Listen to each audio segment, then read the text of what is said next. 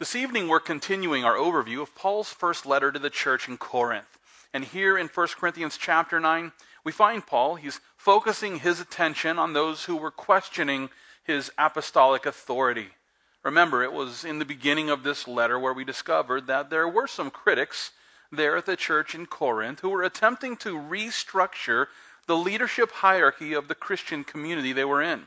As a result, uh, some of the saints were insisting that those who had been discipled by Apollos ought to be leading the church, while others believed that uh, the leaders should be those who had been discipled by St. Peter. Then there were those who remained true to the leadership structure which had been put in place by Paul uh, shortly after planting this church. Now, as we examine the content of this chapter, we'll begin to see how those divisive disciples who were attempting to restructure the leadership of their church, well, they appeared to have been using two sinful tactics as a way to bring about the changes that they wanted to see. The first tactic was to call Paul's authority as an apostle into question. You see, they probably thought that if they could discredit Paul's apostolic authority, then they could also dismantle the leadership structure that he had established. The second sinful tactic was to simply cut off all financial support from those who had been raised up to lead the church there in Corinth. And in this way, those divisive disciples seem to have been manipulating their full time ministers by withholding financial offerings. Well, with that being the case, we find Paul addressing those who were employing these two sinful tactics as a way of manipulating their church. And as we make our way through our text tonight, it's my hope that we'll all begin to realize that those who are attempting to manipulate the leadership structure of the church in these sinful sort of ways, well, they're not only failing to trust in the Lord's ability to raise up the right leaders for the church, but they're also failing to recognize that their, their, their problem really isn't with the leaders of the church. Their, their problem is, instead is based on their inability to simply submit themselves to the Lord. Either the Lord is in charge of this church or he isn't. And if he is, then isn't he the one who is raising up the leaders that he sees fit to raise up? And if that's the case, then you can simply trust the Lord that he's doing the right work. In order to further explain what I mean by all of this, let's begin our overview of 1 Corinthians chapter 9. So if you would look with me, beginning at verse 1, here Paul asks, Am I not an apostle? Am I not free? Have I not seen Jesus Christ our Lord? Are you not my work in the Lord? If I am not an apostle to others, yet doubtless I am to you. For you are the seal of my apostleship in the Lord. Now, here in the opening verses of this chapter, we find Paul questioning those Christians there in Corinth who, who were questioning his apostolic authority over them. He's saying, Hey, you've got questions about my authority. I've got questions about your questions. The chances are there were those who were quick to remind everyone there in Corinth that Paul wasn't actually one of the 12 apostles. And the fact is, he wasn't. With that being the case, they were calling his apostolic authority into, que- into question, probably by, by saying something simply like, uh, you know, Paul isn't one of the twelve, therefore, where does he get off calling himself an apostle? Now, it's true that Paul wasn't one of the 12 apostles who had been a, a, follower of Christ from the time of John's baptism until that day when he ascended into heaven, because that was the criteria uh, for what it meant to be a, one of the 12 apostles. While he wasn't one of those 12, uh, it's, it's also true that the Lord was the one who had called Paul to become the apostle to the Gentiles. Therefore, those who were questioning his apostolic position, well, they were actually calling the, the, the Lord into question. They, they, they were questioning Paul's apostolic position, but they were simultaneously questioning the Lord's authority because he's the one who called Paul into that position. Well, rather than engaging in the fallacy of special pleading by simply saying, Well, God said I am, so I am. He didn't do that. No, instead, Paul took the time to present the proof of his apostolic position. And with this as our focus, let's look again at Paul's proof, which is found here in verse 1. Here again he asks, Am I not an apostle? Am I not free? Have I not seen Jesus Christ our Lord? Are you not my work in the Lord? Now, here in this verse, we find Paul reminding his readers about the day of his conversion by asking, Have I not seen Jesus Christ our Lord? He's reminding his readers about uh, his testimony and, and the day when the risen Lord appeared to him on the road to Damascus. And after placing his faith in the finished work of the Lord Jesus Christ, the Lord then called him there in Damascus. And the Lord began to equip him to become the apostle to the Gentiles. Well, after reminding the Christians in Corinth about the calling that he received there in Damascus, Paul went on to agree with his critics in part. He agreed with them that his apostolic position was, in fact, limited and it wasn't equivalent to the twelve. And yet, at the same time, he also insisted that his sphere of apostolic authority most certainly extended to the Christians there in Corinth. As a matter of fact, look with me again there at verse 2. Because there Paul declares, If I am not an apostle to others, yet doubtless I am to you for you are the seal of my apostleship in the Lord. Here in this verse, we find Paul referring to the Christians in Corinth as the seal of his apostleship. In this way, Paul was reminding them that the Lord had called him to plant the church there in Corinth. Therefore, their salvation was actually the evidence that the Lord had called Paul to become an apostle to the Gentile world. They were the seal of his apostleship. Well, then, after justifying his apostolic authority over them, Paul went on to examine the arguments of those who were attempting to discredit him as the apostle to the Gentiles. And with this as our focus, look with me there, beginning at verse 3. Here, Paul declares, My defense to those who examine me is this Do we not know, uh, have no right to eat and drink? Do we have no right to take along a, a believing wife, as do also the other apostles, the brothers of the Lord, and Cephas? Or is it only Barnabas and I who have no right to refrain from working? Now, here in these verses, we find Paul continuing to defend his apostolic authority, and it's, it's worded a, a little weirdly. I'd like to kind of clean this up for you a little bit more. You see, Paul knew that there was this group of Christians there in Corinth who were attempting to discredit his ministry through the scrutiny of an unjustified examination.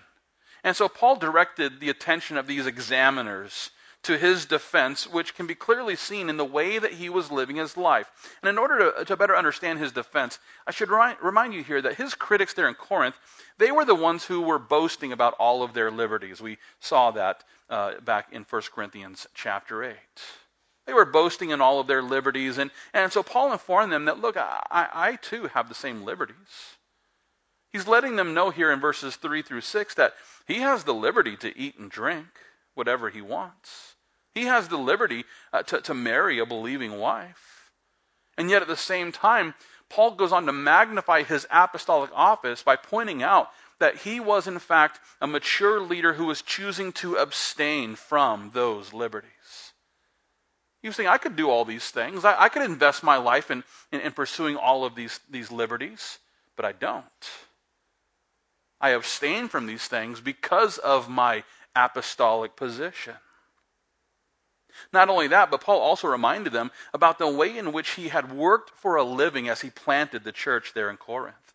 And while it's true that he had the right to take up a financial collection from the new believers there in Corinth, Paul and Barnabas refrained from that right, which is why there in verse 6 he says, Or is it only Barnabas and I who have no right to refrain from working? They were working for a living rather than taking up a, a financial collection from the Christians that they were, uh, that, that they were leading there in Corinth. The reason why was due to the fact that they were more interested in the spiritual growth of those new believers than they were with the financial compens- compensations that they truly deserved.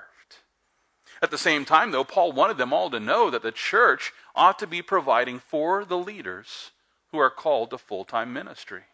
As a matter of fact, look with me beginning there at verse 7. Here, Paul asks them, Whoever goes to war at his own expense? Who plants a vineyard and does not eat of its fruit? Or who tends a flock and does not drink of the milk of the flock? Now, here in this verse, we find Paul, he's helping the Christians there in Corinth to understand that it's actually their responsibility to financially support the leaders who were called to work in full time ministry. And in order to prove his point, uh, Paul pointed them to three clear examples uh, which could be seen in, in, in the everyday world. In order to prove his point, Paul pointed to these three examples. And the first example, well, it's the soldier who is being sent off to war. He says, Whoever goes to war at his own expense? And the answer is nobody. Without debate, those of us who enjoy the protection of the military, well, we should happily pay our taxes so that we can support the soldiers who are serving us in this way. And you know what? It's great when you see, you know, uh, a person who has served and they're wearing, you know, some obvious sign of their service. It's great to say, hey, thank you. Thank you so much for your service. That's great. But what's even better is you pay your taxes. And those taxes are used to then support those soldiers as they're sent to go and defend our freedoms. We shouldn't expect soldiers to just go and, and, and you know, uh, defend our country and, and, and fight our battles without some sort of compensation. That would be ridiculous. And it's in similar fashion that every Christian should be happy to financially support the leaders of their church who have been called to serve the Lord in full-time ministry. We shouldn't just expect people to just, you know, dedicate their whole lives to serving the Lord in full-time ministry and not give them some way to survive as they do that ministry. The second example that Paul used was the farmer who has planted and harvested their crops. Clearly, every farmer is going to enjoy the fruits of their labor as they consume the foods that they've planted and harvested. It would be ridiculous to think that the farmer shouldn't do that. In similar fashion, the Christian leader uh, who has planted and harvested a, a spiritual crop, well, shouldn't they also enjoy the fruits of their labor through financial compensation? And the answer is yes, of course. The third example that Paul used was that of a shepherd who tends the flock. And we should expect that the shepherd is going to enjoy the milk that comes from their flock. I, I can't imagine a shepherd uh, who's thirsty for some morning milk uh, saying, Well, you know what, I, I better not milk this, this goat or, or this cow. No, of course he's going to get some milk and refresh himself. And we should expect that that's going to be the case. And in the same way, we should also expect the spiritual shepherd to enjoy and, and receive financial support from the spiritual flock that they're caring for. Well, after presenting these three examples there in verse 7, Paul goes on to present his audience with a biblically based argument for the, for the same truth. And with, this is our focus. Look with me there, beginning at verse 8. There, Paul declares, Do I say these things as a mere man? Or does not the law say the same also? For it is written in the law of Moses, You shall not muzzle an ox while it treads out the grain. Is it oxen God is concerned about? Or does he say it altogether for our sakes? For our sakes, no doubt, this is written, that he who plows should plow in hope, and he who threshes in hope should be partaker of his hope. Now, here in these verses, we find Paul reminding his readers about something that Moses wrote back in Deuteronomy chapter 25. And according to the law, it was wrong to place a muzzle on an ox as it was threshing out the grain. That would be cruel. And so Paul here says, look, remember what the law says. Don't muzzle an ox as it threshes the grain. And then he asks, is, God really that concerned about oxen? No, probably not. There's a deeper spiritual truth hidden in that verse. And Paul goes on to reveal the deeper meaning of that verse by helping his audience to understand that the Lord has actually called every Christian to financially provide for those who have been called to serve in full time ministry. As a matter of fact, this is precisely the point that goes on, Paul goes on to make here in our text tonight. And with this as our focus, look with me there, beginning at verse 11. Here, Paul declares, If we have sown spiritual things for you, is it a great thing if we reap your material things? If others are partakers of this right over you, are we not even more? Nevertheless, we have not used this right, but endure all things lest we hinder the gospel of Christ. Now, here in these verses, we find Paul helping the Christians there in Corinth to understand that those who have been called to full time ministry, well, they're spending their time sowing spiritual seed into the lives of those that they're leading. And while many unbelievers balk at the idea of giving money to the leaders of a church, the same people have no problem paying the price of admission at many of the different venues that they attend. For example, uh, there are many people who don't blink an eye at spending thousands and thousands of dollars on season tickets to their favorite team. Others are quick to spend hundreds of dollars to see their favorite band. And, and how about the money we spend at movie theaters and, and amusement parks? According to one study, the average American spends almost $3,000 a year just on entertainment. And listen, these places, uh, they won't let you in the door until you pay the price of admission. They won't let you step inside their venue until you've given them the money that they require of you. Now, in light of this, I want to consider again what Paul wrote there at the beginning of verse 12, because there he declares, If others are partakers of this right over you, are we not even more? In other words, if you have no problem giving your money to the NFL or the NBA, uh, then you ought to also be thrilled to financially support those who are sowing spiritual truths into your life. If you see no problem with supporting your favorite artists by paying the price of admission at movies and concerts, then you should also understand the importance of supporting the staff of your church with generous financial offerings. Now, unlike the secular venues that I just mentioned, no one's required to give money here at CSA. We don't have an, uh, you know, a box office there in the front of the building, and you have to buy a ticket to get in, right? So the unbeliever who says, "Oh, you give money at church, that's ridiculous." Well, look, you can come in for free and give no money here. We don't require anyone to give money like the secular venues. They require you to give money before you can go and partake uh, of whatever they're selling. It's free here. You don't have to give any money here. There is no price of admission. And as you already know, uh, we here at this church, we never pass a plate around the room. We never uh, make anybody feel obligated to give an offering here at this church. And there's missionaries that contact me all the time saying, Can I, can I come in, present what I'm doing, and beg your people for, my, for more money?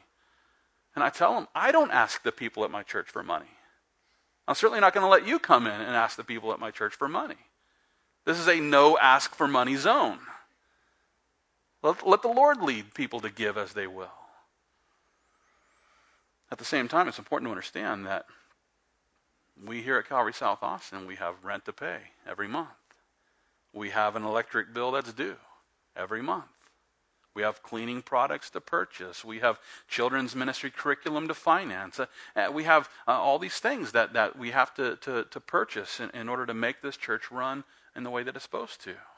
Now, the Lord has a perfect plan, and this is great news for all of us the Lord has a perfect plan to provide us with all of the finances that we need for all of these bills.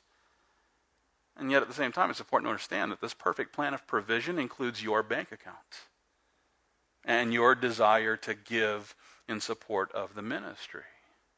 His perfect plan of provision here at Calvary South Austin includes the offerings that you give here at this church.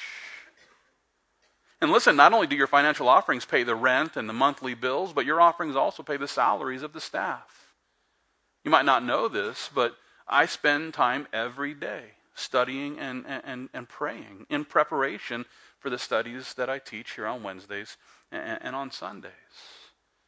Somebody was asking me the other day how much time I spend studying, and it'll blow your mind. To, to actually know how many hours every day I spend time studying, that's not including, you know, hospital visits and you know, meetings with people, and but just the time studying alone. It's many, many hours every single day. When you give your financial offerings here at Calvary South Austin, you're financially enabling me to spend that time prayerfully preparing the messages that give you inspiration, conviction, and direction for your life. And according to Paul, this is exactly how it's supposed to be. This is exactly how it's supposed to work. At the same time, though, I should also point out that he himself did not claim this right for himself. And one reason why is based on the fact that he didn't want to hinder the gospel during those days when the church was just getting up on its feet. He didn't want to hinder the gospel, uh, you know, during those days when he was planting that church there in Corinth. But then, after the church had been planted, and after a structure of leadership was put in place, Paul then directed every disciple there at the church in Corinth to financially support those who had been called to shepherd the flock. And in order to be, be, perfectly clear about this command, Paul pointed his audience to an Old Testament example. And with this in mind, if you would look with me there at verse 13. There in 1 Corinthians 9:13 Paul declares, "Do you not know that those who minister the holy things eat of the things of the temple?" and those who serve at the altar partake of the offerings of the altar? Even so, the Lord has commanded that those who preach the gospel should live from the gospel. Now, here in these verses, we find Paul, he's pointing to the support that the Old Testament priests received from the rest of the people there in Israel.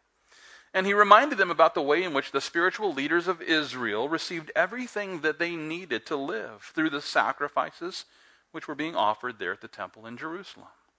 They would get a portion of what was being offered to the Lord there at the temple. And in similar fashion, the Lord has commanded every Christian to financially support those who have been called to serve in full time ministry. At the same time, though, it's important for every person in full time ministry to make sure that we aren't attempting to fleece the flock of God because we've become greedy for gain.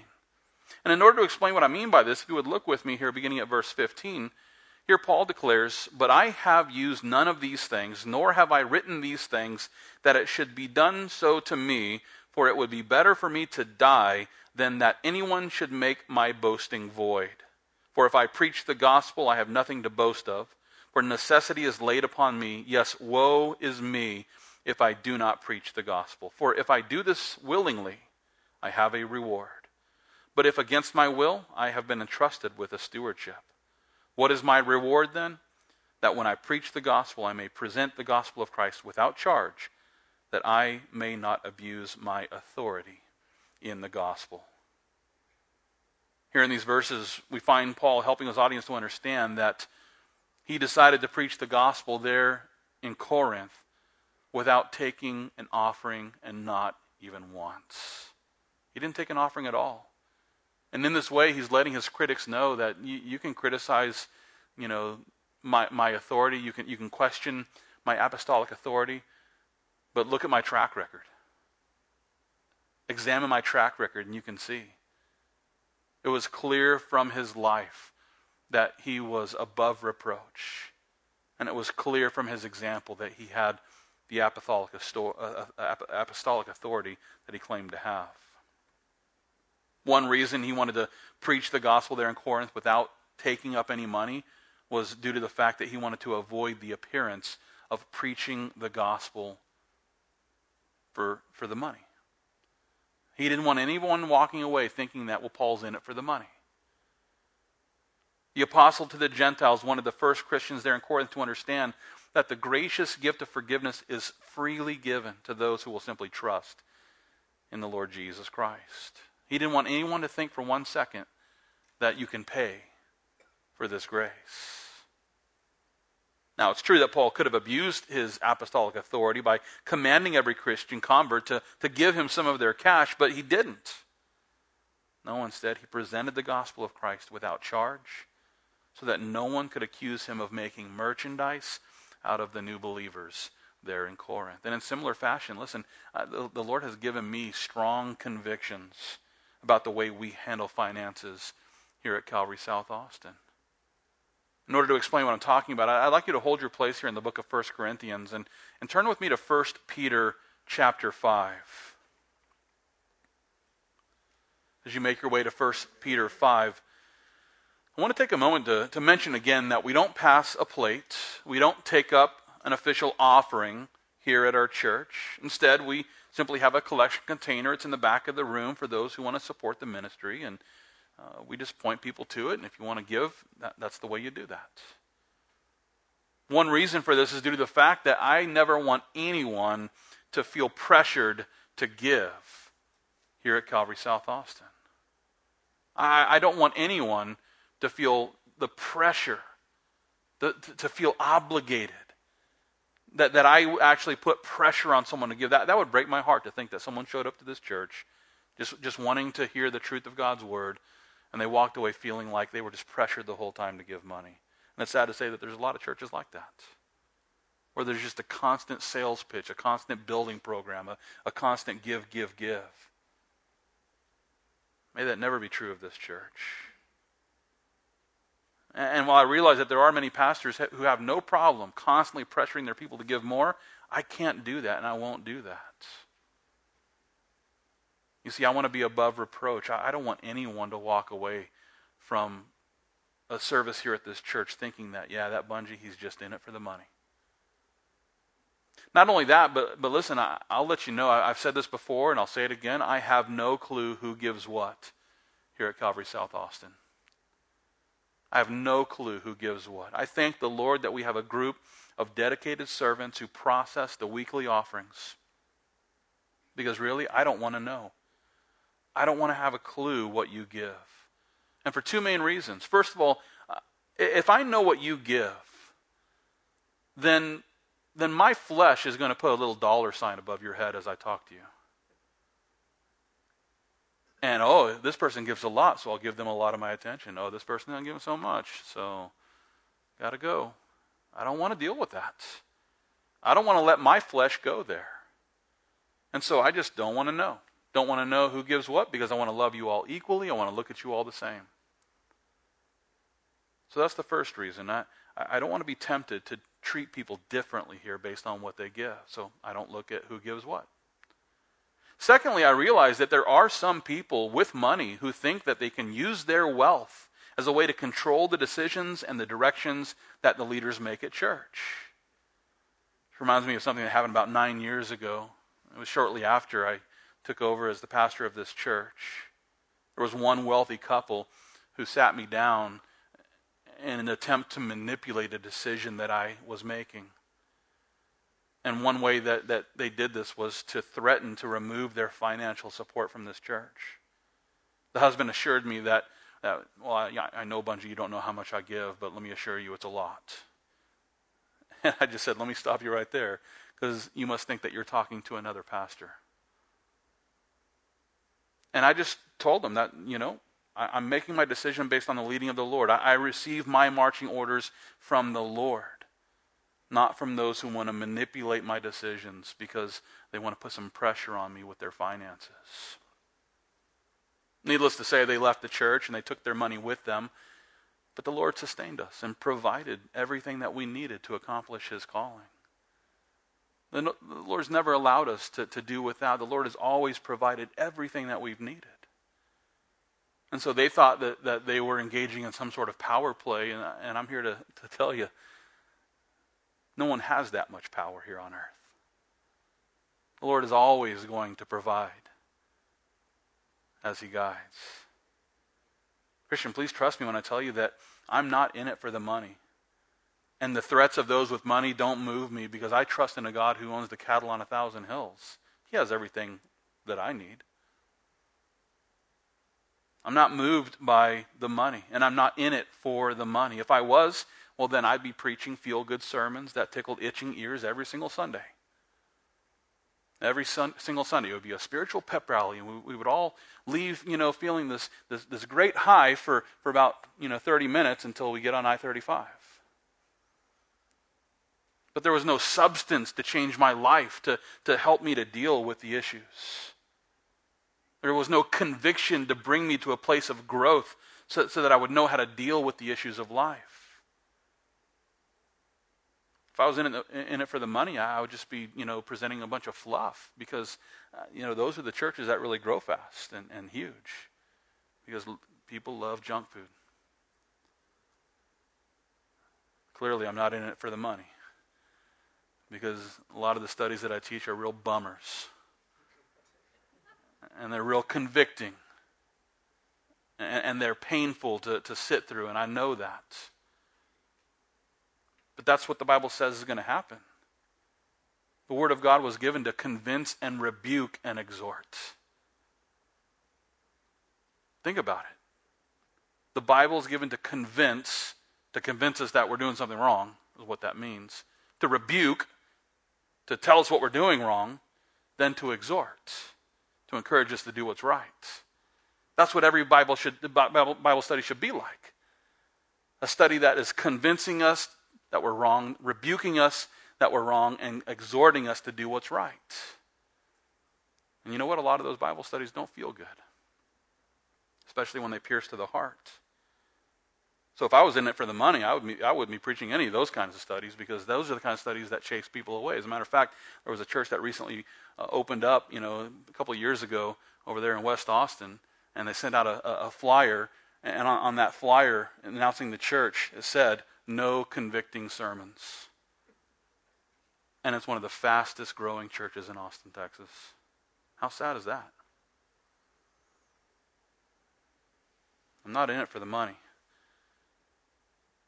No, I'm in it so that I can preach the full counsel of God with the same conviction that Paul had when he declared, Woe is me if I do not preach the gospel.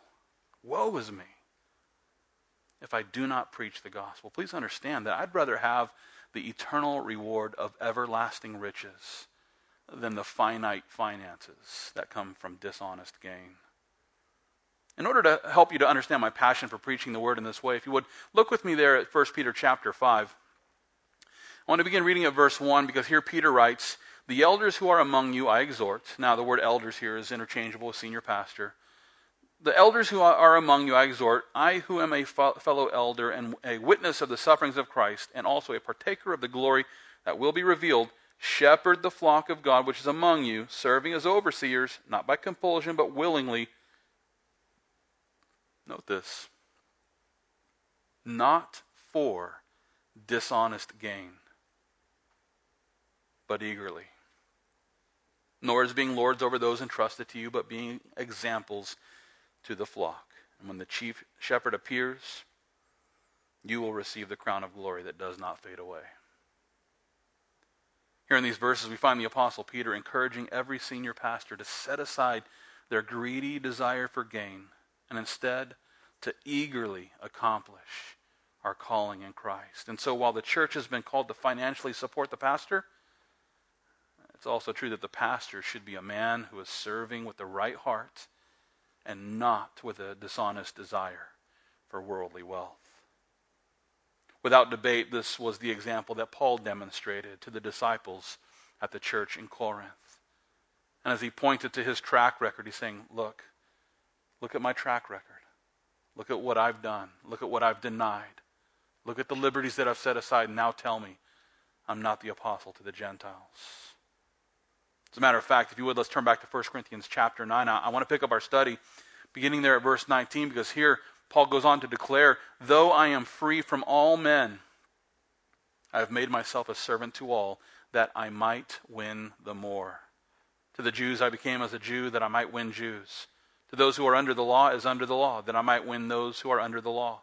To those who are without law, as without law, not being without law toward God but under law toward Christ, that I might win those who are without law. To the weak I became as weak, that I might win the weak. I have become all things to all men, that I might by all means save some.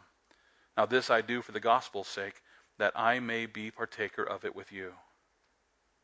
Here in these verses, we find Paul, he's helping the critics there in Corinth to understand that he was an apostle who was much less interested in making money off of new Christian converts and he was much more interested in leading people into the grace of God by preaching the gospel of Jesus Christ. And while it's true that he was an apostle with all of the liberties that the other apostles had, he was also a disciple who was solely dedicated to spreading the good news of Jesus Christ. He was completely committed to the Great Commission of the Lord. It was with this goal that Paul set out to meet every person right where they were at. And one reason why it was based on the fact that the Lord Jesus met him right where he was at on that road to Damascus. You know, he was headed to Damascus to go and persecute Christians. And that's when the Lord met him, right where he was at. And it's sad to say that too many people think that they've got to clean themselves up. They've got to kind of, you know, get rid of some of the sin before they can come to Christ. But that's not the case at all. The Lord meets us right where we're at. Whether we're on the road to Damascus to go and persecute Christians, or whether we're on the way to church to go play like we're a Christian.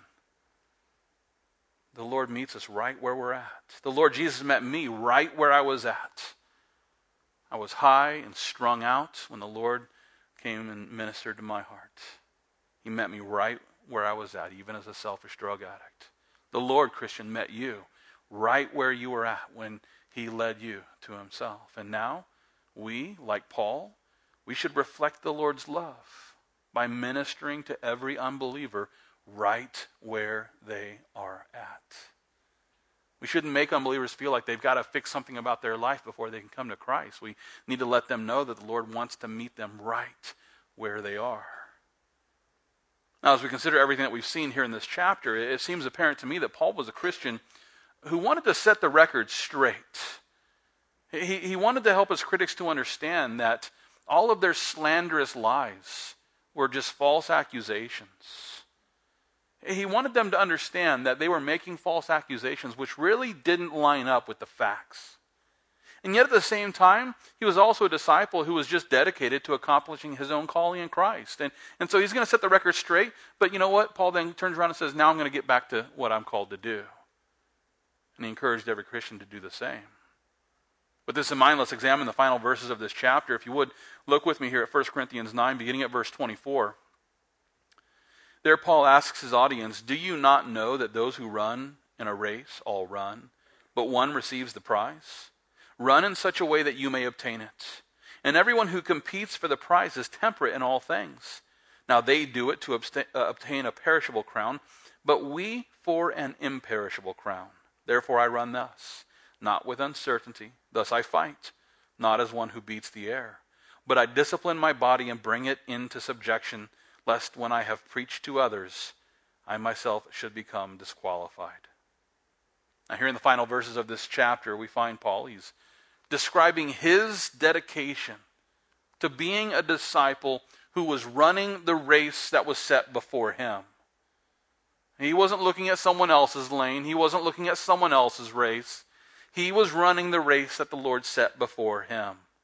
And rather than fighting a pointless battle, as if he were shadow boxing or punching in the air, he, he didn't want to fight for no reason. And he didn't want to fight with those who were attempting to discredit his ministry. He saw this as nothing more than a pointless battle. And so Paul disciplined himself so that he might not be disqualified from his position of apostle. And he refocused himself by looking back at the lane that the Lord has placed him in so that he can get back to his own race.